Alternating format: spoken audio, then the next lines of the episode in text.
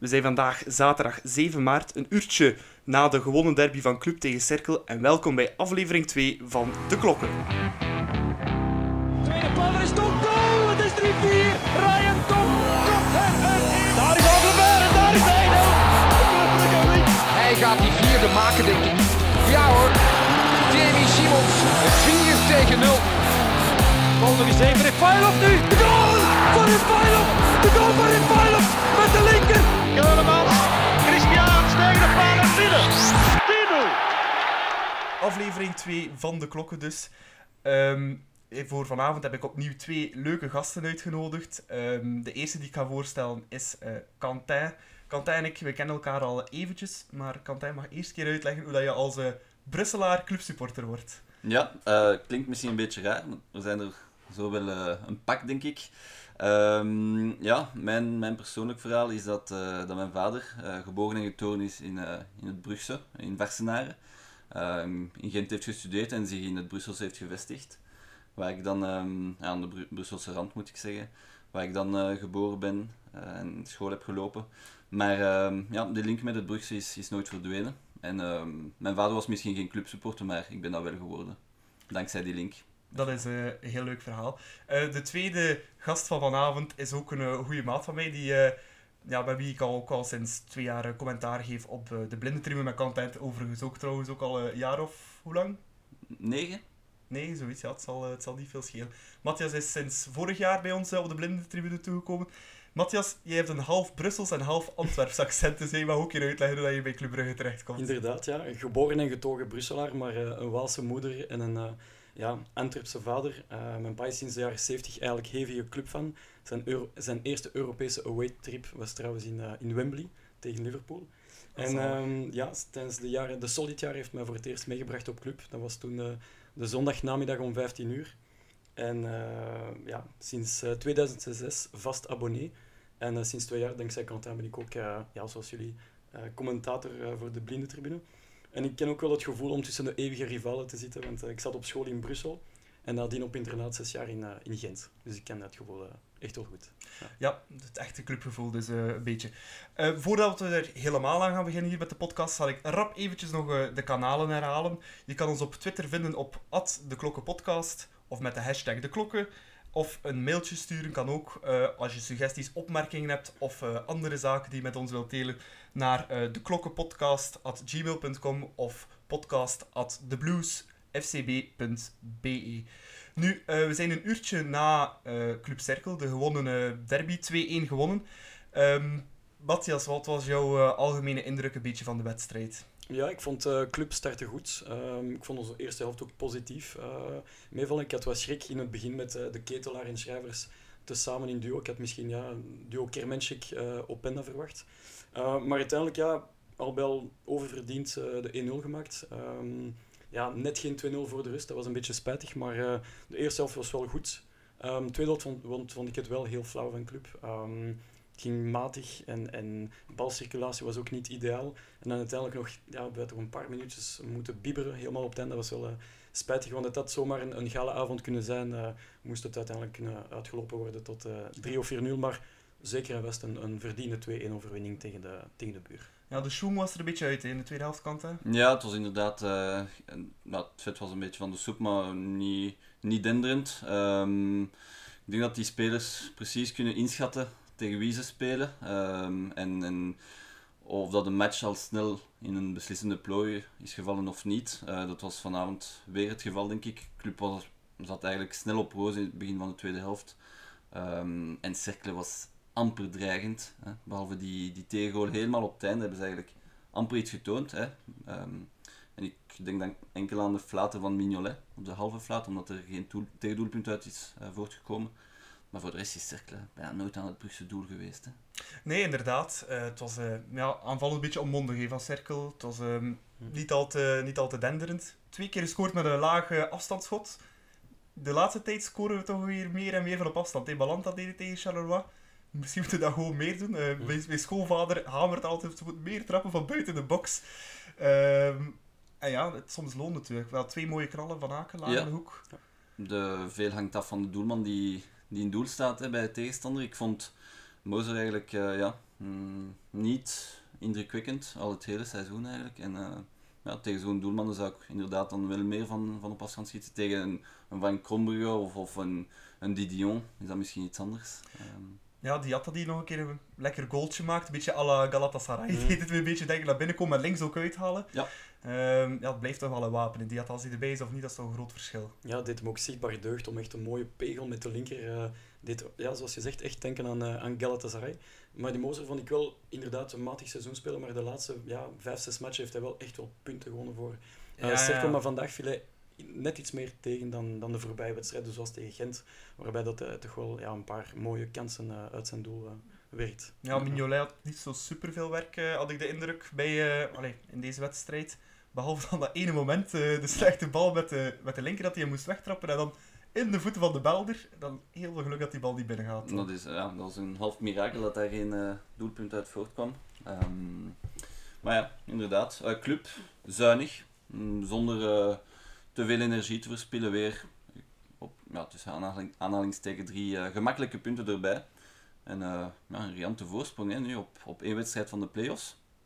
Ja, wat kan er nog gebeuren? Ik denk dat dat echt uh, als um, een enorm positieve zaak kan beschouwd worden mm, met de, de bekerfinale in het vooruitzicht. Um, ja. ja. Veel en, blij gezichten vandaag. Nee, absoluut. Um, ja, het is ook een beetje ja, Cerkelbrugge. Het is een uh, apart verhaal, denk ik, weet je. We hebben al heel veel discussies gehad in onderlinge WhatsApp-groepen over uh, nou, wat we al dan niet van de vereniging moeten uh, denken. Ehm, bij jullie, of bij, ik zal maar misschien een beetje verhalen maar bij niet-Brugge-supporters, of supporters die uit, Brugge, uit het Brugse komen, is die haat, of ja, haat is een groot woord, maar... Um, afkeer. Afkeer van Cirkel een stuk groter dan bij de mensen die van Brugge zelf zijn zoals, allee, we heel seizoen lang gehad en je was voor Matthias vaak aan het hopen dat Cirkel ja, nekschot zou krijgen, dat ze naar tweede klasse zouden gaan. Um, terwijl ik, ik heb heel vaak dat gevoel van, allee, toch leuk dat we die Brugse derby hebben. Vertel misschien een keer waar, waarom dat je Cirkel misschien toch echt graag eruit wilt. Uh. Ja, het is, allee, bedoel, het was een beetje kiezen ook, zeker de laatste weken tussen KVO, Cirkelbrugge en Waasland-Beveren. En uiteindelijk moet misschien een beetje mijn mening bijschaffen, want eh, ja, ik denk toch wel dat, dat Beveren tussen de drie ploegen het meest verdient om toch naar tweede klasse te gaan. Dus uh, ja, de derbysfeer is wel leuk. Aan de andere kant heb je wel het, het gevoel van oké, het is, het is uh, niet echt een, een cirkelbruggenploeg zoals we die gekend hebben met uh, Tony Sergeant, Boy, Evans, Cornelis, etc. Dus ik mis wel het, een beetje het, het Belg tegen Belg gevoel. Maar ehm, ja, als ik echt nu moet kiezen tussen KVO Cirkel en, en Beveren, kies ik wel voor Beveren naar tweede klasse. Ja, maar dat is al los van het voetballen, want jullie hebben ook zo een beetje het, het parasietengevoel van Cirkelbrugge. Ja, ja inderdaad. Uh, dat ze niet meebetalen voor de nieuwe velden die aangelegd worden. Uh, dat, dat hun huur eigenlijk ook heel laag ligt, blijkbaar omdat ze niet de financiële middelen hebben. Dat ze gesteund worden door een, een, een Franse ploeg. Dat ze zonder Monaco eigenlijk uh, amper kunnen overleven. Beetje identiteitscrisis. Ja, ja, En, en ik, vind dat, ik vond het onder Schotten, eigenlijk, voorzitter Schotten, mm, eigenlijk, ja, die, die, die creëerde zelf die vijandigheid met club. Hè, door, door zich, uh, als, als, als het kleine broertje, uh, iedereen is tegen cirkelen, of, of die, die, die tekende Brugge, Club Brugge af als, als de, de, de slechte grote broer. En ik, ik heb de indruk dat met Vincent uh, Goemaar, dat, dat daar een switch in is gekomen. Dat, dat, ze, dat ze positiever in de media komen, dat ze ook niet, niet zo vijandig ten opzichte van club acteren. En ja, enkel daarvoor al vind ik ze in, in, in eerste klasse uh, blijven. Ja. ik als Bruggeling dan, als ik dan uh, als Brugse supporter spreek, uh, ik ben enorm fan van die derbies. Ik vind dat, iets, dat dat iets is dat we echt trots op mogen zijn in Brugge, dat we dat winnen, die, die Brugse derby. Voor ook die derby-sfeer die er hangt in de match. In de thuismatch Club Cirkel vind ik dat iets minder dan in de omgekeerde wedstrijd. Als Cirkel Club is, dan is het echt zo'n mooi stadion verdeeld. Elk de helft ongeveer qua, qua publiek. En allee, dat is iets dat ik persoonlijk heel, heel jammer zou vinden, moest dat verdwijnen. Mm. Ik, bedoel, uh, ik vind dat toch iets dat is om trots op te zijn. Ja, en, en we hebben het ook altijd moeilijk hè, tegen Beveren. Dus uiteindelijk is het uh, misschien beter als, als Beveren naar uh, tweede klasse gaat. Want die, ja, die zit ons altijd lastig. We hebben nog ja, twee, drie weken geleden gezien. helemaal op het einde net gescoord. Dus, dus misschien geen slechte zaak uiteindelijk. Nee, om het uh, stukje Brugse derby misschien helemaal af te sluiten, had ik al jullie alle twee gevraagd om uh, op voorhand een keer jullie favoriete derbymoment uh, erbij te halen. Matthias, je mag uh, starten. Ja, ik heb uh, gekozen voor de mooie remontada na de, van 2-1 en de rode kaart voor Antolin Alcaraz naar de 2-3 met nog goals van denk Sonk en Akpala, geloof ik. Um, ja, heerlijk, heerlijk potvoetbal was het. En uh, ja, met 10 dan nog uiteindelijk gewonnen. Tegen Cirkel, op Cirkel trouwens. was een uh, uitwedstrijd, dus uh, dat bleef me eigenlijk bij als Brugse derby. Ja. Quentin? Ja, ik moest toch stevig nadenken. En ik heb dan teruggegrepen naar het moment van 2012, twee maanden voor het ontslag van Georges Lekes. Uh, spelen we inderdaad een thuiswedstrijd tegen Cercle. Uh, scoort Maxime Lestien een hat-trick. En de vierde goal kwam van uh, Carlos Bacca. Maar leuke spelers hè. bij ons toen. Uh, Absoluut. De trainer iets minder, dat is iets minder goed uitgedraaid. Ja. Maar, inderdaad. nee, inderdaad, leuke wedstrijd toen. Mijn persoonlijk favoriete moment gaat nog een beetje verder terug naar, ik denk dat het 2007 was. toen was het Cercle Club. En toen was het een Brugse derby om de eerste plaats. Dus de club stond toen eerste, denk ik, cirkel één puntje erachter. Dat was toen het cirkelbruggen van uh, Tom de Sutter. Uh, wie zat er dan nog bij? Eh, Tom, uh, Stijn de Smet. Ja. Combani. Nioni. Ja, inderdaad. En Glenn de Boek als coach. nee, was al Glenn de Boek? Verbist in de goal. ja, Glenn de Boek inderdaad als trainer. Ja, sowieso. Inderdaad, klopt. Um, en ook waarom dat ik dat moment heb gekozen. Ik zat toen op dat moment op school in de Frijers. De Frijers, moet je weten, is eigenlijk de school uit die schoolploeg is eigenlijk Cirkelbrugge ontstaan. Um, en dan leefde toen heel hard. De directeur was een diehard. Ik kwam dan een hele week met zijn cirkelsjaal naar school. En ik had toen les van mevrouw De Leu. En mevrouw De Leu is, um, en is nog altijd de vriendin van Tom de Sutter. Op dat moment topspeler bij Cirkelbrugge. En uh, was ik heel blij dat ik de dag na de derby mooi met mijn clubsjaal op mijn, op mijn, uh, op mijn bureau AVR-les verkocht kregen. waren heel leuke tijden. En als clubsupporter ongelooflijk plezant om die derby te winnen. Ja. Dus vandaar dat ik uh, dat verhaal erbij neem. Leuke anekdote. Het was toen met Sterkele. Uh, ja, Sterkele scoorde toen de winnaar. Een vrije trap van Leko die gepakt wordt door Verbist. En Sterkele in de rebound, uh, de 1-2. Sterkele maakte overigens in dat jaar in alle tweede derbies de winning goal. Ja. Denk in de, een van de laatste matchen voordat het accident gebeurde, maakte hij ook de 1-0 overwinning tegen Cirkel. Ik denk dat hij ook de eerste goal maakte. Het was een mooie volley, denk ik. Hè? Met ja, ja. In de, in de, niet in de winkellak, maar zo mooi in de... Ja, en ik herinner me ook dat dat een heel leuke match was. Op en af. Uh, club kwam dan op voorsprong. En dan uiteindelijk uh, met de winner in de laatste minuut. Uh, naast Club Cirkel zijn er vanavond ook heel wat uh, andere wedstrijden gespeeld. Um, ja, het doek is nog niet gevallen, nog nergens. Um, wat we wel zeker weten is dat Cirkelbrugge niet gaat zakken, omdat uh, Waasland Beveren verloor bij Moeskroen. Wie zal het worden volgens jullie? Uh, Oostende of Beveren en wie verdient het eigenlijk het meest? Ik zou zeggen, het is quasi zeker dat het uh, Beveren wordt, want het wordt wel, echt wel een huzarenstukje voor Beveren. Ze moeten winnen tegen A-agent, denk ik. En dan heb je nog ja, Cirkel KVO op een akkoordje gooien. Ik geloof daar niet echt in persoonlijk, als, als voetballiefhebber. Maar uh, ik denk dat het echt wel heel moeilijk wordt voor, uh, voor Bever. Dus ja, ik denk toch Beveren. Ja, ik denk uh, ook dat ze gaan zakken. Ze, ze winnen heel misschien nog tegen Gent. Maar ik zie KVO het eigenlijk niet meer uit handen geven tegen, tegen Cercle. Ja, Cercle heeft ook niks meer om voor te spelen. Die kunnen perfect met een B-ploeg spelen. Het zijn ook ploegen die onderling nog vrij goed overeenkomen. Het is niet ver. het is de dichtste verplaatsing als je vanuit Brugge ja. komt. Allee, behalve dan de derby uiteraard. Dus uh, ja, ik vrees ook een beetje voor Beveren en Turdirix en Co. Dat het uh, gedaan zal zijn. Ja, ik denk dat ze al weten hoe laat het is. Ja. ja. En Vincent Goemar zei ook aan de radio daarnet, uh, luisterde met Quentin. Ja, ze gaan er vol voor de winst. En natuurlijk gaat hij niks anders zeggen op de radio, maar ja, ik denk toch, allee, Beveren is, is quasi zeker. En ook tegen agent dat zij goed moet gaan herpakken. Daar gaan we het nu meteen over hebben, want aan de top van het klassement, ja, wij hebben een uitstekende zaak gedaan, want de agent op een bepaald moment 0-3 achter tegen Charlotte. Uiteindelijk 1-4, denk ik. Uh, eh, 15 punten, jongens. Geef dat nou uit handen. Dat mag niet, hè. Nee, dat, dat zou echt niet mogen. We, breken alle records. Uh, we gaan met, uh, zodra met uh, minstens 7 of 8 punten voorsprong aan play-off 1 beginnen. Um, een nooit geziene voorsprong bij het begin van, van de, de play-offs. En ja, als je weet dat agent altijd over club moet springen, omdat wij eerst geëindigd zijn uh, na de reguliere uh, competitie, ja, dan, dan kan dat op 30 punten eigenlijk nooit gebeuren. Mag het nooit gebeuren. Ja, en we hebben ook maar één keer verloren in dit seizoen. Dat moet je ook altijd in het achterhoofd houden. Dat was dan op Antwerpen zonder Clinton Matta. En het was juist op die kant dat we die tegengoal tegen kregen. Ik denk niet dat we die match verliezen als Clinton in de ploeg staat. Ik zie het ons echt niet meer uit handen geven. eh. Nee, nee, het is quasi een certitude dat we, allee, we moeten met echt opgeheven hoofd naar die play-off 1 uh, toewerken. Nog een laatste horde op Eupen. Ik denk niet dat het een gemakkelijke wedstrijd wordt, uh, maar die we absoluut opnieuw moeten winnen. Um, maar zo'n scenario is, uh, is echt uh, de droomscenario voor club. Nog even vasthouden en, en ja, ik denk het publiek moet ook nog uh, vijf, vijf keer knallen. Ik weet dat uh, Vormer recent uh, tegen de supporters zeiden van jongens, nog vijf keer alles geven en uh, dat moeten wij zeker doen om uh, opnieuw kampioen te worden en Champions League te spelen. Ja. Play-offs 1, dat heb je van uh, Frankie Dury geleerd. Hè? Playoffs 1.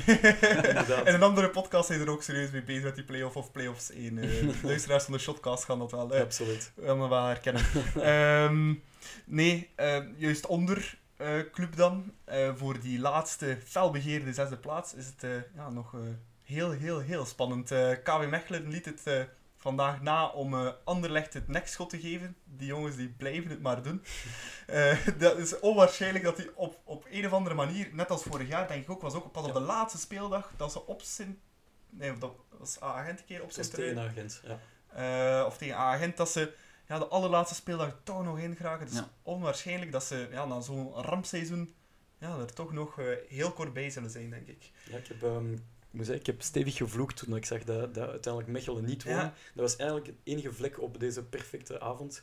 was uh, het gelijkspel tussen, tussen Mechelen en Eupen. Want voor de rest, uh, bon, Antwerpen wint wel op Kortrijk, maar uh, ja, Charleroi wint op Gent ideaal. Um, uiteindelijk, uh, ja, Genk wint ook wel, maar ja, alles was tip-top in orde tot, uh, tot Mechelen. Ja, en, en Genk was, was dat eventjes paniek geweest zijn aan de rest. 1-0 achter. Gelukkig pakt een speler van Oostende nog rood. Ja. Uh, ja. Verstraeten, ja. ja.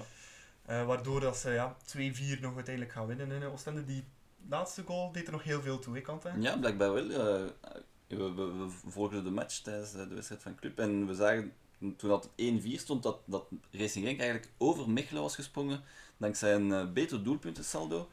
Um, maar toen kwam die tegentreffer van, van Oostende een kwartier voor tijd. En, en zakte Genk weer naar de zevende plaats. Dus Mechelen staat op de zesde plaats.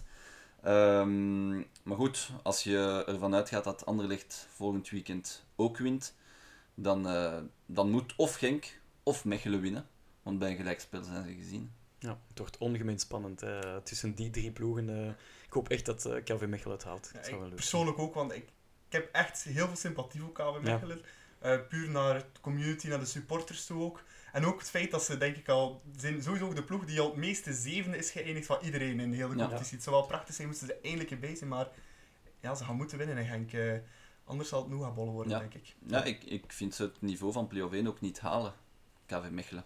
Um, ze staan er wel op de zesde plaats, maar nee, sorry, ik vind, ik vind ze zwak van voor, uh, zwak van achter. Mm, En, en met hun doelman die, die uitgevallen is tegen, tegen Agent, uh, pakken ze te veel doelpunten, te gemakkelijk. Uh, nu weer een blunder van Swinkels blijkbaar.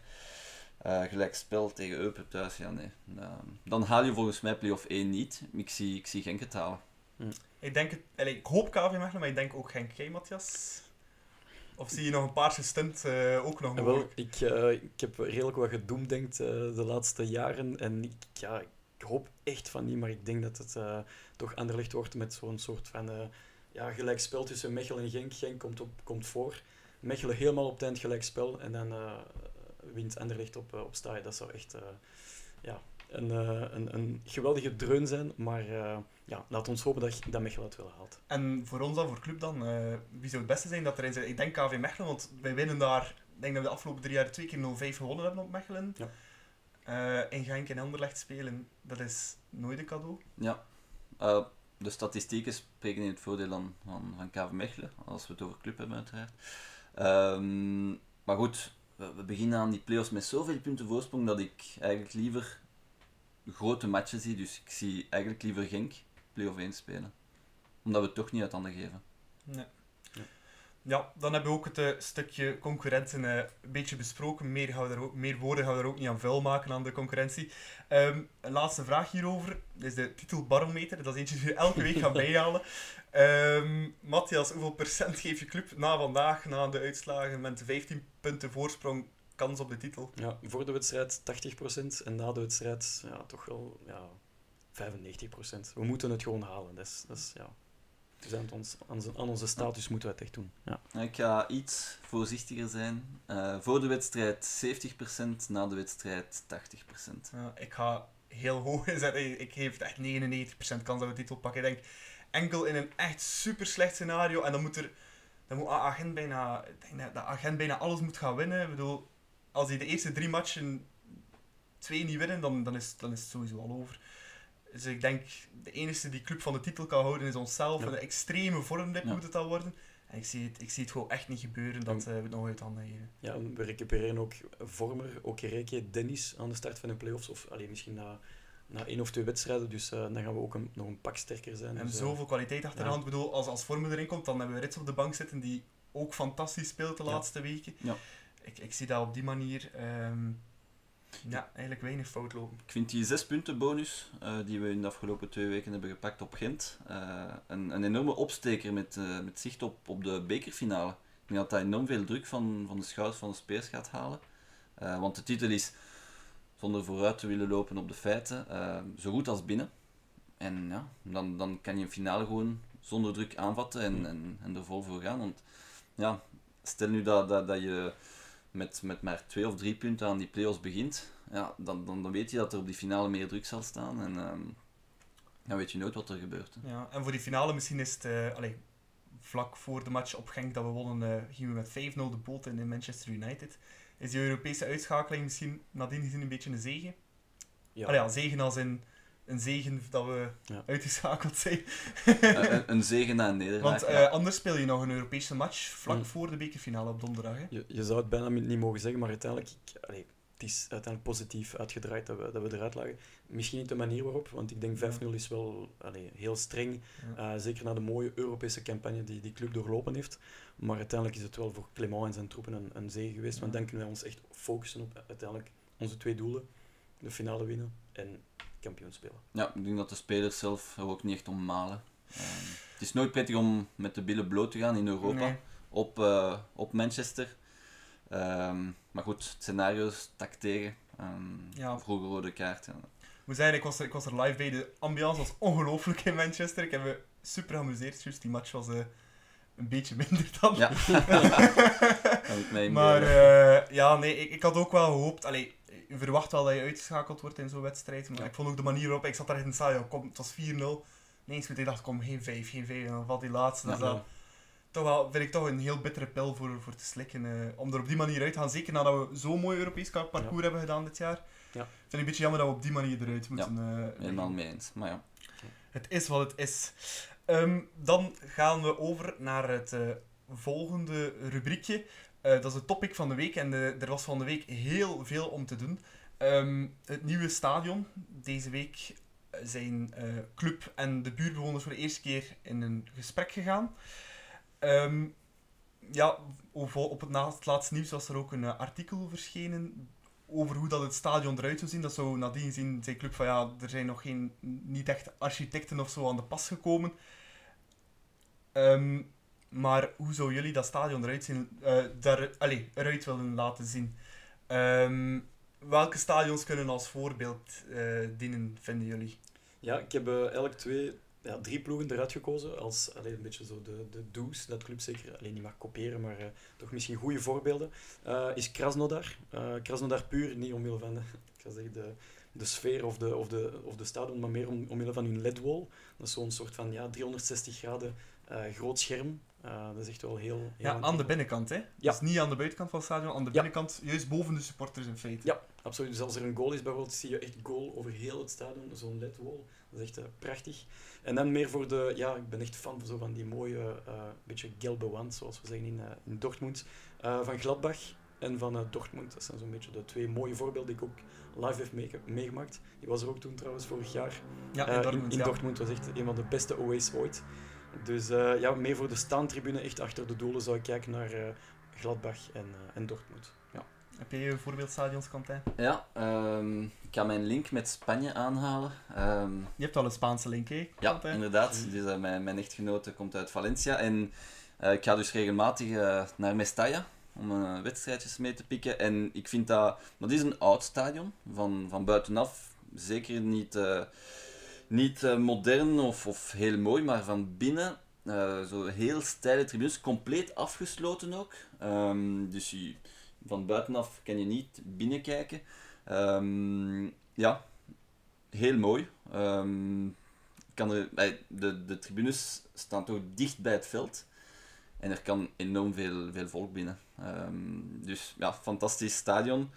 En ja, moest club het, eh, het zo kunnen aanpakken, dan, dan zou ik blij zijn. Ja, ze zijn een nieuw stadion ook aan het bouwen in, in, eh, in eh, Valencia, maar Die- dat, dat, dat duurt eventjes daar. Ja, ik. Die, die Ja. bouw staat al eh, een jaar of tien stil. Ah, Eh, maar, ja. maar het stadion staat er eh, half gebouwd, eh, te verrotten. Mm. Dat er eh, geen, geen investeerders zijn, geen geld. Ehm, Ik heb, Oh, ja, ja. ik heb het ook meegemaakt gehad op Erasmus in, eh, in Valencia. Eh, ik had zo'n een half seizoensabonnement genomen. En dat is, heel, dat is een heel bizar zicht eigenlijk, want je ziet echt een half stadion die daar staat jaren te verrotten. En als je vraagt aan, aan Spanjaarden wat ze ervan vinden, ja, die, die snappen het gewoon niet. Dus dat, dat staat er gewoon en, en ja, er wordt niet aan gebouwd. Heel bizar. Ja. Ehm, ik heb als voorbeeldstadion het nieuwe White Hart Lane genomen van Tottenham, om twee specifieke redenen. Eh, de eerste specifieke reden is ja, ook die mooie sfeertribune achter de goal. is prachtig gedaan. eh beetje Gelbe-wand-style, zoals in eh, Dortmund of in Gladbach heb je dat ook. Ja. Zo één grote sfeertribune achter goal. En de tweede reden is eh, de manier hoe dat ze daar pinten tappen. Die hebben daar een installatie en die kunnen 10.000 pinten tegelijkertijd tappen. Goh. En dat is een heel speciaal systeem. Dus je hebt eigenlijk je beker en van onder zit er een soort van klepje. En in plaats van dat je je pint tapt van, van boven in het glas, vult dat glas zich van van onder naar boven. Waardoor je eigenlijk gewoon je pintje kan ergens opklikken. Dat vult zich en zo kun je heel rap pinten regelen. Dus eh, ik vind altijd een drama in Jan Breidel als je tijdens de rust een pintje wil gaan halen. Dat is, Ja. dat is een ramp. bedoel, Dan ben je ja, sowieso de eerste vijf minuten van de tweede helft Ja. kwijt. Eh, dus ja, op die twee specifieke redenen. Ja. Ah, leuk. eh, Wist- wist ik niet. Ja, leuk weet je. Ja, 10.000 pinten per minuut kunnen die. ja. Aan de 60.000 man, dus dat is eh, twee pintjes de man aan heel de rust als je Ik zou denken, dat idee moet je zeker doorgeven aan eh, Bob Madou, eh, commercieel eh, manager van club. Ik denk wel dat dat ja, een prachtig idee zou zijn voor ons nieuwe stadion ook. Dus, eh, ja, Ja, rap pinten kunnen krijgen. eh. zeker vast. De droom van elke voetbalsupporter. Absoluut. Ehm, ja, zijn er bepaalde zaken dat jullie graag wel of niet in zo'n stadion zouden hebben? Denk misschien aan, aan, aan de vorm bijvoorbeeld, ovaal, vierkant. Ik ben persoonlijk meer van, van het eh, vierkant, allee, of rechthoekig Mm. te houden, zoals het huidige Jan Breidel stadion of dinges. Of denken jullie daar anders over? ja, van buitenaf maakt het mij persoonlijk Mm. niet, veel, niet veel uit hoe Maar het ik heb eruit puur ziet. over, over het binnen. Allee, over Ah, binnen, Ja, binnen, ja. binnen. Eh, dan toch liever ovaal. Ja? Ja, ja. Dat, er, ehm, ja, dat, dat zorgt voor extra, extra sfeer, heb ik de indruk. Ik weet niet waarom. Nou, misschien gewoon een, een opvatting die ik heb, maar ja. Matthias? Ja, ovaal zou ik ook zeggen. Eh, ik denk dat dat wel allee, qua architectuur ook er beter uitziet dan gewoon ja, rechthoekig. En ehm, ja, ook als je, als je zegt echt binnen in het stadion, dan zou ik sowieso het publiek heel dicht bij het veld zetten, want dat creëert zo echt een vijandig gevoel voor de, voor de tegenstander. En, en dat moet je zeker behouden, denk ik, want dat is al de sterkte van club. Dus, eh dat moet je Heel zeker- kort op de lijn. Ja, dat is, eh, als je ziet ook de, de, de East Side, dat is altijd eh, heel kort op, dus eh, dat zou ik zeker eh, behouden. ja ik heb gelezen dat eh, de bank niet meer in een dugout zou, zou gaan zitten, maar gewoon ehm, in, de tribune. Zoals in Engeland. Ja. Ja. Dat eh, het zou het eerste stadion zijn in België dat Ja. dat zou doen. Bij Tottenham doen ze dat trouwens. hè. Eh, ja, tot en Manchester United Ja, ook. ja, Eh, ja. op Arsenal, dezelfde manier. ja. Ja. In Engeland komt dat heel vaak voor. Ja. En eh, ja, we zijn het dus denk ik alle drie wel eens dat zo'n één grote sfeer, tribune Gelbewand achter de goal ja, echt een doe is. Ja, dat komt er voor het zeker. nieuwe stadion er denk ik dat het er ook gaat komen. Ja. Ehm, verkiezen jullie dan zitjes of safe standing? Het is een soort van, ja, het is eigenlijk echt wel een, een topic dat ook een beetje leeft onder Mhm. supporters. Ga je dan ja, terug zitplaatsen, zoals in het huidige stadion of zoals in Tottenham, maar in Engeland bijvoorbeeld is verplicht? Ehm, of doe je in, zoals in Duitsland, Dortmund, daar heb je eigenlijk de, ja, de staanbaars aan. Ja. En voor Europese wedstrijden zijn daar stoeltjes ingeklapt die ze dan kunnen uitklappen. Ja. Ehm, Ja, ik zou sowieso kiezen voor safe standing. Want eh, ik denk als je echt die, die, die sfeervak wilt creëren, dat dat het echt wel van belang is om, om toch te kunnen staan. Met die ja, dichtklappende zitjes is dat wel van cruciaal belang. Maar ehm, als je die zitjes sowieso zet, dan, dan gaat de sfeer wat verminderen, denk ik. Dus Ja. ik zou gaan voor safe standing. Helemaal mee eens. Safe standing. ja, ik ben daar ook eh, voorstander van. eh het zou wel een dikke ambiance zijn ook sowieso voor erin te gaan staan. Absoluut. Dan het eh, laatste puntje is ja, iets dat nog niet veel mensen denk ik over nagedacht hebben, is het uitvak. Waar plaatsen we dat in het stadion? Moeten we dat, zoals dat je vaak in Spanje of in Frankrijk hebt, als dat in een hoekje ergens in het stadion doen? Of doe je zoals in Engeland, want daar is het ook verplicht als je nu stadion zet, dat je dat tot aan het veld ook doet? Ja, voor mij eh, mogen die eh, ook naast het veld eh, zitten of staan. Ehm, ik zou zelfs heel wat plaatsen vrijhouden voor, voor, voor die mensen. Uitsupporters zorgen meestal voor een enorm goede sfeer. Um, ik vind dat heel belangrijk. Voor mij maakt dat echt deel uit van een voetbalwedstrijd. Dus die gaan wegsteken in, in een hoekje, een donker hoekje van het stadion. Nee, uh, daar ben ik niet voor te vinden. Okay. Ik, uh, als clubfan zou ik zeggen ergens in een hoekje bovenaan, ver weg van alles en iedereen. Maar neutraal ja, is dat natuurlijk dicht bij het veld creëer je ook een, een leuke sfeer van uh, ja, vijandigheid tussen de twee teams. Dus uh, ja. En waarom zou je als clubfan ze eerder weg willen in een hoekje steken? Ja, dan hoor je ze minder. Hè. dus, ja, maar dat is een kwestie van gewoon luider te gaan zeggen. Ja, ja, maar ik, ik, volg Quentin wel een beetje. Ook, um, ik vind dat dat echt de wedstrijd maakt. Zo'n beetje dat gepietpong tussen de thuis- en de uitsupporters dat, dat maakt de sfeer in het stadion. Dat zorgt ook dat het zo'n beetje bitsig kan worden ja. ook soms. Ja. Soms ook niet altijd mooie spreekwoorden naar elkaar, maar dat hoort bij het voetbal, vind ik toch ook een beetje. Um, want ik ben zo een paar keer naar Lille geweest, daar zit ze ook helemaal weg in een hoekje. In Barcelona ben ja. ik ook eens gaan kijken. Ik bedoel, dan moet je gewoon echt gaan zoeken waar dat ze zitten in het stadion. Ja.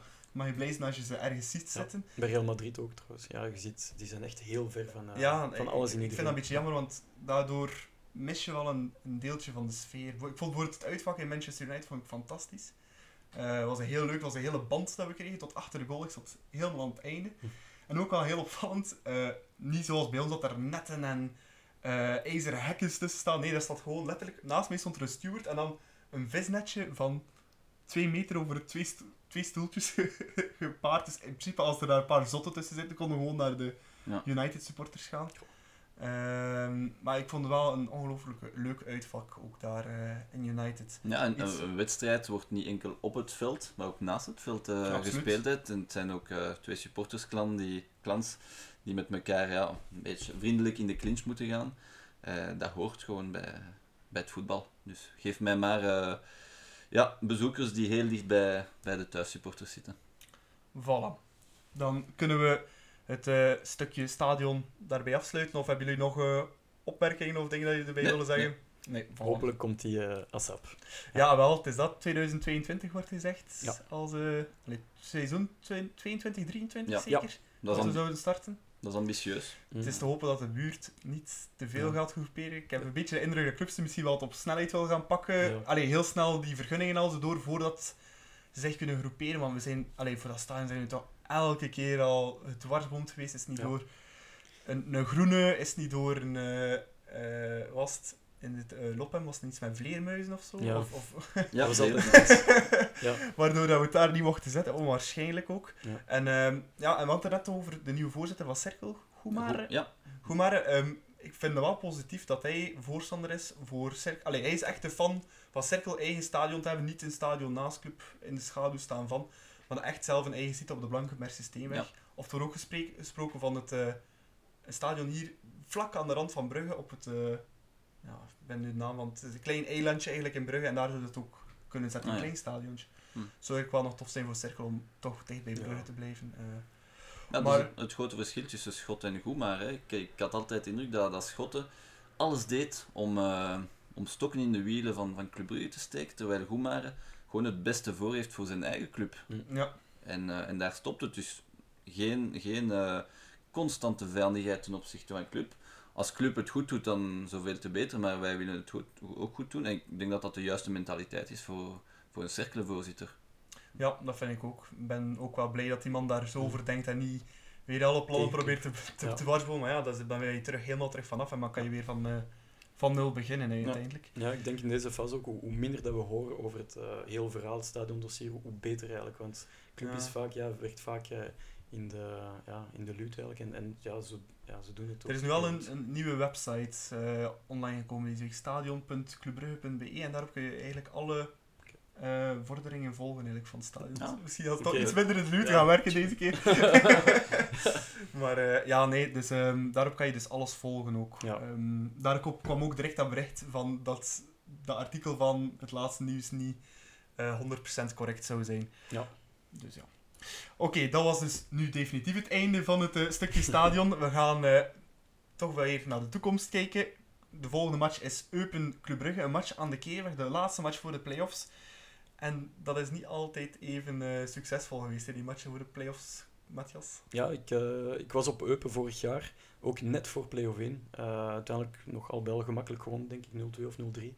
Um, dus ik hoop een, hetzelfde scenario ook dit seizoen. Maar ja, het is altijd tricky, hè, zo uh, in de Oostkantons gaan spelen. Ja. En uh, altijd ja, moeilijke ja, en Een leuk weetje, een weetje uh, allee, leuk weetje, eigenlijk is het niet leuk voor ons, maar Eupen is samen met Standaard de enige ploeg in België die ja. wij nog niet hebben kunnen kloppen. Uh, die 0-0 hier thuis was een heel frustrerende match, kant hè? Ja, met die uh, niet gefloten strafschop op Vormer en, en gewoon ook een non-match van club. Ik denk dat we, dat we toen um, net tegen Kiev hadden gespeeld en we we moesten naar Linz uh, een paar dagen later. Dus echt tussen die twee uh, cruciale Europese matchen um, was de focus uh, gewoon weg.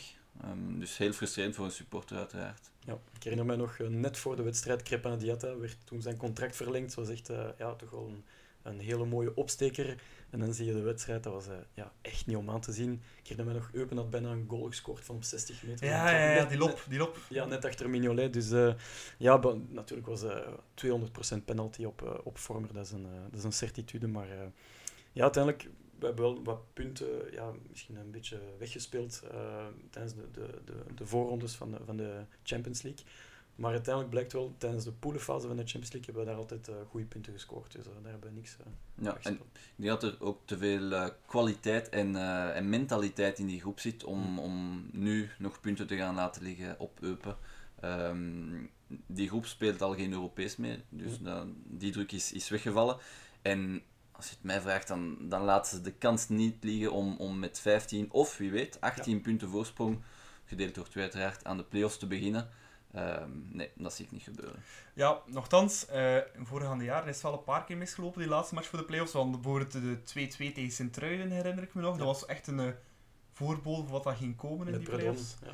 En dan, uh, ik denk dat het vorig jaar was, 1-2 tegen Moes Kroen ja. verloren op de laatste speeldag. En eigenlijk heel jammer, want win je die match, dan worden we gewoon kampioen. Hè. Dus dat, ja. dat is eigenlijk echt het verschil dat, dat kan gemaakt. Ja, heel spijtig. Heel frustrerend ook. Ja, ja. laat ons hopen dat het niet opnieuw een voorbode zal zijn voor wat uh, komen zal. Maar uh, ja, ik zie ons eerlijk gezegd wel uh, binnen aan de keer weg. Matthias, als je Philippe Clement was, hoe zag je ploeg eruit als je op Eupen zou mogen starten? dat is altijd een moeilijke, hè, want ik geef altijd een, een, een, opstelling net voor de wedstrijd, maar uiteindelijk doet Philippe helemaal anders. Dus, um, ik heb ja, in de goal is Simon Mignolet natuurlijk. Um, achterin hetzelfde behouden. Deli, Mechelen en, en Matta. Um, Diatta op rechts, um, op links Sobol.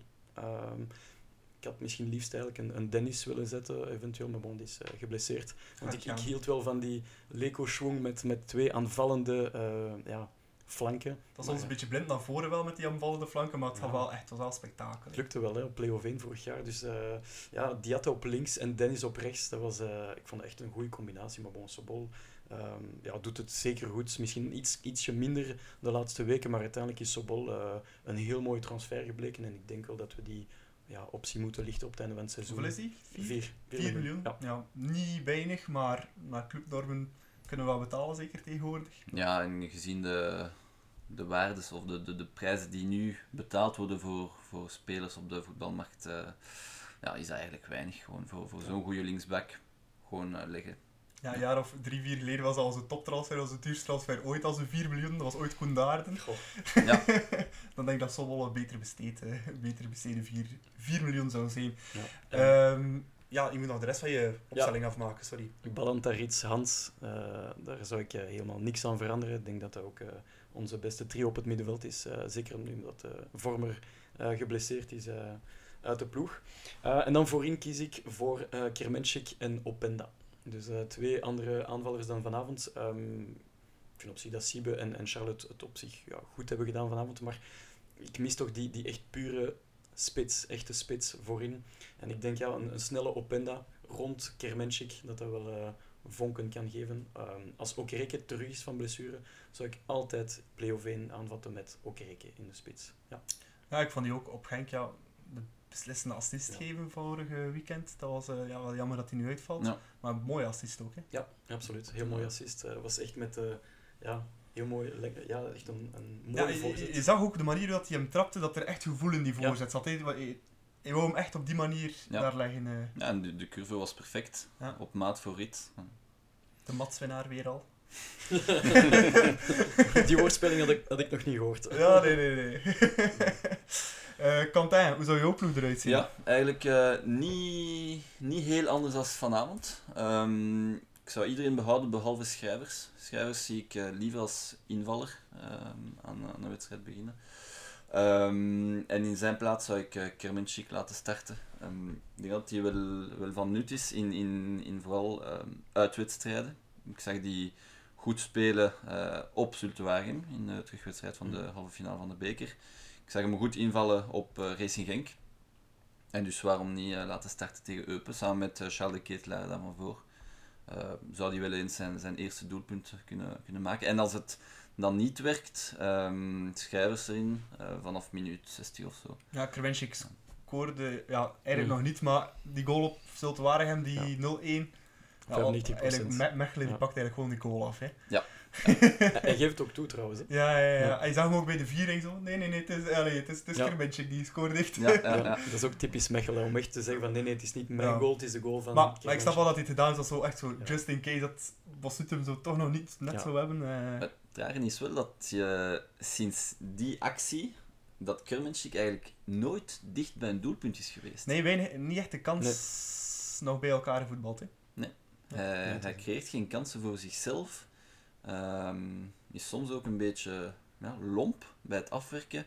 Ik denk dat hij in ehm, de wedstrijd tegen Waasland Beveren, een paar weken geleden, met de, de matchwinner van, van Rits, dat hij nog los over de bal trapt, terwijl hij Hm. ja, eigenlijk gewoon naar het doel kon trappen. Ja. Onbegrijpelijk En ook tegen Antwerp, zo helemaal alleen op doel af en dan uiteindelijk struikelt hij over de bal. Ja. Dus, eh, maar ja, ik geloof er wel in. Ik denk dat hij, allee, niet vergeten dat hij sinds 15 december helemaal stil lag bij club, opnieuw op ritme. En Clement zegt iedere week dat hij, ja, hij, denk hij dat moet er ook. nog in komen. En, en, en denk ook, ik denk dat het ook een jongen is die allee, er wel deugd gaat van, van hebben voor een keer Ja. een voorbereiding te doen, heel het systeem deftig te leren. En ik denk dat dat dan een heel nuttige speler kan worden voor ons voor in de toekomst. Eh, ik denk misschien niet voor dit seizoen, voor echt nog Mm. zwaar potten te gaan breken, maar na, met oog op volgend seizoen zie ik die er wel helemaal doorkomen Ja. eigenlijk. Ik, ik wil hem ook nog niet helemaal eh, afschieten. Ehm, maar om, om nu te zeggen dat, dat ik er veel van verwacht volgend seizoen, zou ik ook niet doen. Want ik zie te weinig pure kwaliteit in, in zijn acties, in zijn balaannames, in, in, in, in, in zijn, zijn afwerking. Maar waarschijnlijk zal hij wel beter voor de dag komen na een volledige voorbereiding. Maar ik heb toch mijn twijfels. Ja, het zal nooit de, de, de Bakka-spits zijn of de Perisic die, die echt eh, 20 goals gaat maken, maar een nuttige spits zal hij denk ik wel zijn, allee, of worden op termijn. Ja, Ja. ik. Dat zal eh, nog moeten blijken. Ja. Als ik dan mijn eigen opstelling eh, eens erbij ga smijten, die is eh, helemaal anders dan die van jullie. Lekker roteren, ik smijt het weer, ik smijt het weer, smijt het weer mooi door elkaar. Ehm, nee, ja, van achter, daar valt het niet over te twijfelen. Mignolet, Deli, Mechelen en eh, Matta. Op het middenveld kies ik dan voor ehm, Balanta, Rits en Van Aken. Maar op de flanken ga ik wel voor iets anders. Ik ga Charles de Ketelaar op links laten spelen. Oh. En eh Diatta van op rechts. Ik vind, persoonlijk vind ik Ketelaar een fantastische voetballer, maar ik vind hem het best van als hij op die flank kan spelen. Ja. Op die korte ruimtes daar. Die voorzet, die assist. Allee, heeft een ongelooflijk goede bal. Ehm, ik zie hem vandaar eigenlijk liever spelen dan, eh, dan in de spits. Hij heeft ook wel die versnelling hè, die, die ja, ja wel, om het ook, zo voor, voor mooi op die achterlijn te halen. Ja. en Ja. dan heeft hij ook nog die vista ook, dat vind ik ook belangrijk. Voor die laatste paas aan te geven, die laatste goede voorzet. En ehm, die laatste goede voorzet mag hij dan van mij geven aan het eh, duo schrijvers-Kermenchik. Ik vind de schrijver de laatste weken heel goed invallen. Ik zal er straks nog een klein beetje langer over vertellen. Ehm, maar eh, ik zou voor schrijvers-Kermenchik gaan. en als het dan niet draait, eventueel op pen of zo nog eens smijten. Of als je voor staat, op pen erin smijten voor puur Ja. die man allee, gewoon Of Percy, ja. Of- eventueel. of Percy, ja, die is een beetje, was dat heel bleek. Ja. Zeker op United en in Henk was het eh, echt niks, maar dat is een beetje mooi weer voetballen, hè, Matthias? Ja, ik- ken hem van Union natuurlijk. eh, ik heb hem vorig jaar vaak zien spelen. En ehm, het is een speler die echt ja, uitblinkt tijdens de, de mooie eh, periodes in België. Het zijn er niet veel, maar als ze er zijn, dan, dan is hij wel goed. Dus ehm, ja, ik hoop echt tegen play-off 1, wanneer dat het, eh, ja, beter weer wordt, dat hij ook beter gaat voetballen. Want ja, die jongen heeft echt iets, maar op dit moment ja, is hij te min voor, als titularis voor Club Brugge en al zeker voor Brighton. Want ik zou begot niet weten waar, wat dat eh, Percy Tau in, eh, in Engeland zou Ja, zeker bij Brighton. Dat is echt zo'n ploeg die Ja. lange ballen naar voren speelt. dat Vechtvoetbal. je- Ja. Ja, da- daar, daar past hij gewoon totaal. Nee. Niet eerder zo in een La Liga ploeg of zo, Ja. ik hem nog eh, wel meedraaien, maar... eh, Ja, je, je moet het maar doen. Het bleek voor de dag komen als eh, Zuid-Afrikaan met donkere huid. Oh. Ja, nee, dus dat zou mijn opstelling zijn voor club. Eh Clément zal, we zullen zien wie dat Clément gelijk Ja. heeft. eh. Ik hoop dat hij niet, eh, niet veel spelers laat rusten. Ehm, Ja. Met het oog op de finale. Ja. Gewoon daarvoor al ehm, de basisopstelling eh, behouden. Ja, en, en wat is nu de, de, de, de juiste positie voor Charles de Ketelaar? Want ik, ik vraag het mij al weken af. Hij heeft al in de spits mogen spelen als nummer 8, als nummer 10, op de flank. Ik weet nog altijd niet wat dat zijn juiste positie is. Ik denk dat Clément hem echt absoluut wil uitspelen als soort van ja, 9,5 valse Een beetje spits. schrijverstijl, hè? Ja, schrijverstijl, maar ja, ik zou het ook niet weten eigenlijk. Ik ook niet. Ik vond hem als 10 alles behalve indrukwekkend. Nee, Ehm, idem. als halve spits lukt het beter en op de flank lukt het eigenlijk- goed. Je hebt gelijk. Eh Nicolas, hij, die, hij heeft die gaven om, om weg te draaien van een, van een verdediger. Eh, niet op zijn, op zijn diatas, maar ja, op zijn eigen manier. Hm, Mooi om, om naar te kijken. Zeker een, een, allee, een, een- heeft geweldig veel eh, vista, eh, ja, snelheid, goede passing. Dus ik denk wel op termijn dat hij hopelijk een boegbeeld wordt van Club Brugge als uh, rasechte Bruggeling. Dus, eh, Ja, hij is van ja. Sint Dries zelfs. Dus Ja. eh, echt, echt van, van bij het ja, stadion. een gewoon. boogschut van Dus, het eh, stadion. Dus, eh, ja. Ja, ja. Nee, mijn, mijn zus heeft trouwens eh, toevallig eh, stage bij haar vader eh, Ja. in het ziekenhuis. Ah, ja. Dus, eh, Kijk eens aan. en mijn broer kent zijn broer ook redelijk goed, blijkbaar. Ja. Dus voilà. Inside info. Ja, wel, het is, dat als ik nog meer weet over de ketelaar, zal ik het eh, Ja. zeker in de klokken hier eh, nog een keer aan de klok hangen. Niet nalaten, Nicolas. pronostiekjes voor eh Euperclub. Zuinige zegen. Ehm 2-3. 2-3. Ik zou zeggen eh 1-2. Ik ga een droge 0-3. 0-2 aan de rust en nog eentje aan de rust. Eh, Ja. Een simpele overwinning. Ik denk Eupen heeft ook echt niks meer voor, om voor te spelen. Behalve dan ja, nog een matchje tegen Club Brugge. Ehm, dus ik verwacht ja, een simpele overwinning voor Blauw-Zwart. Hopelijk. En dat brengt ons meteen bij het eh, allerlaatste rubriekje van vandaag. Ehm, het zal de laatste keer zijn dat we zelf de nominaties gaan doen voor eh, de Kaja Cup. Vanaf nu kun je die ook eh, zelf insturen.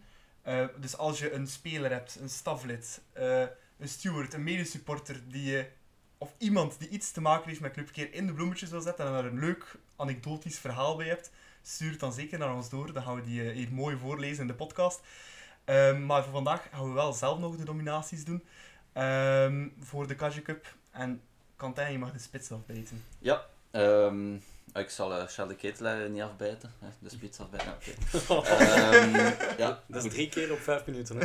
Ja, ik, had, eh, ik wou een, eh, een lans breken voor, eh, voor de voorzitter. Ehm, Bart Verhagen, die, die eigenlijk al ja, bijna tien jaar eh, bij Club zit en, en Club gewoon naar, naar een hoger niveau heeft getild. En ehm, ik, ik zou het nu over hem willen hebben, omdat het, het stadionproject weer, weer heel actueel is.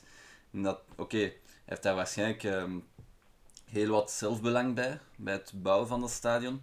Maar ja, hij blijft toch vechten voor dat stadion, voor club. En doet er alles aan om, om, om club op alle vlakken op en top professioneel te laten werken. Want als je kijkt van waar we komen, 15 jaar terug, ehm, ja, stonden we eigenlijk eh, Aan de rand van de afgrond eigenlijk. Ja. hè? ja, ja, met, met de, de professionalisering die het eh, voetbal heeft doorgemaakt de afgelopen, afgelopen jaren, heeft ervoor gezorgd dat we eigenlijk nog een kans maken om, om op, de, op die trein te kunnen springen, ehm, op Europees vlak dan. En ehm, nee, we, we mogen fier zijn en echt heel blij zijn dat, dat we zo'n voorzitter hebben. Ja, ik denk het ook, want allee, het is natuurlijk iemand die eh, redelijk wat geld heeft. En veel, ik denk, veel mensen buiten club zouden denken dat Vraag iemand is, ja, ik steek er geld in en ik haal het eruit. Maar Ja. je merkt gewoon aan alles, in alles dat hij doet bij club, en dat er zoveel passie en Ja. echt, dat hij Ja. echt gewoon ook supporter is van die ploeg. Ja, met een goed hart. Ja, altijd. en wel, het is, het is dat, allee, ik geloof nooit dat Bart Verhagen ooit club heeft gekocht met de bedoeling om daar winst op te maken. Dat is nooit iemand zijn visie geweest. Ja. Eh, Hij heeft van club eigenlijk echt terug een, een topploeg gemaakt. Kijk wat- met hoe dat we hier staan vandaag, dat is, eh, ja, maar je moet vergelijken met tien jaar geleden, denk ik dat het contrast niet groter kan Nee. zijn. Met Paul Jonker eh, in der tijd. Maar, en Ja. Luc de Vroo, dat was nog... ja, dat Ja, die moesten ook roeien met de riemen, dat zat Ja, zeker. dus aan het begin met vragen was ook niet makkelijk. Ik herinner, we hadden het er net nog over, George Lekes die ze binnenhaalde. Dat was dan ook een, een mindere, maar uiteindelijk dan, ja, sinds Prudhomme is het dan helemaal losgelopen. Ja. En dan nu het Belfius Basecamp eh, ja, gerealiseerd. Wat een ongelooflijk. Ik wil het Fantastisch, hè? Ja. Ja, wel, ik, ik, ik zie het van buiten, dus ik kijk er keihard naar uit om er een keer een open training of Ja. zo te, mee te maken, dat we een keer kunnen gaan, eh, gaan binnenkijken hoe dat het eruit ziet. En als je ziet, ja, Simon Mignolet zei gewoon alleen nog recent van ja, ik heb onder andere voor club gekozen omwille van het eh ja, Belfius Basecamp. Dus dan voel je ook aan alles dat club ja, op, op alle vlakken een voorsprong heeft op, op de concurrentie. Hè. Denk maar ook aan eh, de, onze, onze communicatie en media is echt top, top, top. Uh, dus ja, Ja. chapeau. Ja, Ja. en de, ik denk dat de concurrentie ons dat wel benijdt. Hè? In het Hm. begin lachten ze veel met, eh, De met de Vlerik stru- Boys. Ja, de Ja. Vlerik Boys, met de structuur die ze wouden, ehm, die, die ze Club Brugge wouden bijbrengen. Ehm, maar ja, ondertussen lacht, eh, lacht niemand anders dan Club, denk ik. Ja, dat is Nee. waar. En ik denk, ja, de, de combinatie Verhagen en Manhart is, is het beste wat ons is overkomen de laatste jaren. Want ja, ze, ze, ze, ja, ze zijn ook echt vrienden geworden naast eh, gewoon collega's. En eh, je voelt dat ze ook samen club naar een heel hoog niveau aan het Ja. tillen zijn. Dus, Ja, eh, de nieuwe tandem. ja. Ehm, ja, heel mooie nominatie van jouw kant. Hè. Ehm, we gaan over naar Matthias' nominatie voor de Kaji Cup. ja, ik heb vanavond gekozen voor Clinton Matta. Misschien een gemakkelijk voorbeeld, maar ja, ik, ik vind dat Clinton ook de laatste weken en eigenlijk maanden... eh, Sinds de playoffs vorig jaar eigenlijk. Hè. ja, het is ongelooflijk. hè. Eh, Onwaarschijnlijke speler. Ja. Sinds, sinds Leco hem heeft postgevat op de, op de rechter centrale verdedigerpositie, is hij echt aan het ontbolsteren. Ik zou persoonlijk als scout in de, in de clubtribune zijn naam in het groot en in het vet. eh, Ja, ze- Premier League of Bundesliga, sowieso. Sowieso. Ongelooflijk. Allee, subtoppers denk ik nu wel niet, maar Ja, subtoppers, alles dat daar onder die absolute top zit. zel- zelfs meer als een, een Van Aken of een Diatta. Pas op, uitstekende speler. En, en Diatta gaat ook eh, een fenomenale carrière tegemoet. Maar Mata zou op dit moment mijn eh, nummer 1 zijn als, als pseudo-scout dan. Ehm, ja, ik vind ook dat hij een belangrijke link is tussen alle culturen binnen club. wordt heel vaak gezegd ook dat hij tussen... eh, je hebt de, de Vlamingen, de Franstaligen, de, de Afrikaanse spelers. En, en ja, hij is echt de link tussen alles en Ja, iedereen. het is ook een beetje van alles. Hè. Het is Ja. een Afrikaan, maar heeft ook een goede, goede connectie met Van Aken en Ja. Vormer en zo. En dan ook, ja, inderdaad ook Franstalig nog een keer. Dus, eh, Hm. ja. Ja, het is een ongelofelijke motor, constant en altijd ijzersterke prestaties. Hij kan in de voorbereiding spelen tegen Torhout of hij kan tegen eh, Dortmund eh, in de Champions League spelen. Hij zal altijd op niveau zijn. Vanavond nog ook. Hij was in mijn opinie samen met Balanta de, de twee mannen van de match. Ja. Vind ik persoonlijk. Volgens mij eet eh, Matta de bel erop als ontbijt of zo. Ja. eh, die was Ja. echt niet in de wedstrijd. eh. Ik zou, ik zou gek worden als aanvaller, als, Ja. als tegenspeler daar eens tegen. Dat is, tegen Matta. Dat is Ja, ik, ik, heb op club nog nooit eh, zo'n combinatie gezien van kracht, snelheid, eh, positiespel, ja, Grinta ook. hè. grinta, ehm, En alle matchen hoor. En alle matchen. alle matchen. Niet enkel tegen, tegen de grote, maar Ja. eh, echt in alle matchen. Ja. Onwaarschijnlijk. Ja, en ook als we als club zo wat minder speelt, zoals hè, de laatste weken hebben we ook wat, wat mindere matchen gespeeld.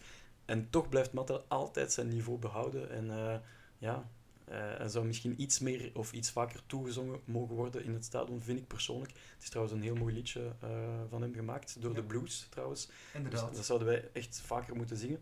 En ik denk ook, allee, dat is- je ziet dat vaak op Instagram, veel filmpjes trouwens van, eh, van Matta. Een heel leuke trouwens. Quality. Ja, Quality Guy met, in Qatar was ook een heel leuke presentatiefilmpje van Matta. En dat is iemand, ja, hij, straalt eerlijkheid en oprechtheid uit en hij straalt echt het, het club-DNA op alle mogelijke manieren. Dus ja, Matta is echt op, allee, mijn favoriete speler. Ja, mooi. mooi. Mooie, mo- mooie nominatie. Ik zelf heb eh, gekozen voor een speler die ja, toch een beetje op, het, eh, op de achtergrond was alleen terechtgekomen. Maar ik vind hem toch de laatste twee matchen uitstekend spelen. Sibus Schrijvers. Ik vond hem op Genk eh, voor Percy inval. Het was een eh, verademing. En eh, gaf een paar schitterende passes. En goed tussen die lijnen lopen. Ehm, en nu ook tegen Cerkel vond ik hem ook eigenlijk... Ondanks het feit dat hij niet scoorde, vond ik hem eigenlijk ook een eh, heel goede wedstrijd spelen. Ja. Dus vandaar mijn nominatie. Natuurlijk, nu is de vraag aan wie gaan we geven. Ik vond persoonlijk de, de nominatie van Quentin wel de allermooiste. Eh, en zeker met heel het stadion gebeuren. Ja. Ehm, Ja, super actueel, hè, uiteraard. eh, dus gaan we ermee akkoord. Bartje vragen. Hij verdient het. Ja. Bart Goed. vragen, proficiat. Kaji Cup nummer 2 gaat naar jou. En eh, dan zijn we helemaal op het einde gekomen van eh, tweede, de tweede aflevering van De Klokken. Ik wil graag eh Quentin en Matthias bedanken voor jullie aanwezigheid. We gaan elkaar dan nog een keer eh, terugzien in de Klokken. Hè. Ja, bedankt voor de uitnodiging. Wij vonden het eh, heel leuk en we doen het graag opnieuw. Eh, Voilà. Ja. Oké, dan ga ik juist nog eh, de kanalen eens eh, herhalen. Dus je kunt mailtjes sturen naar podcast.bluesfcb.be of deklokkenpodcast.gmail.com. De Twitter-account is @deklokkenpodcast of hashtag deklokken. Verder wil ik ook nog eens, eh, omdat dit een podcast is van de Blues of FC Bruges, eh, iedereen aanmanen om een eh, lidmaatschap eens te nemen op de Blues. Er komen er meer sfeeracties, meer tyfo's. Ik zag ook van de week zijn er nieuwe leuke vlaggen voor de spelers Ja. gemaakt. Voor Clement, Matta, Mechelen en... Nog vierde. Het waren er vier. Ja, de laatste Ja. ontsnapt mij ook. Van Aken, denk ik. Ja, Van Aken. Ja, Ja. voilà. Kijk, dan hebben ze alle vier. Dus daarvoor moet je gewoon eens aan de website surfen van de Blues. Dus thebluesfcb.be en dan kan je lid maken. Voilà, dat was het eh, voor vanavond. En eh, dan zie ik jullie graag over twee weken terug voor eh, de special cup final van de De Klokken podcast. Tot dan. nou, Tweede paal, is toch goal! Het is 3-4. Ryan Tom kopt hem erin. Daar is Overberg en daar is Eindel. Hij gaat die vierde maken, denk ik. Ja hoor. Jamie Simons. 4 tegen 0 bal nog voor zeker. Refailov nu. De goal van Refailov. De goal van Refailov met de linker. Keulemans. Christian tegen de paal en binnen.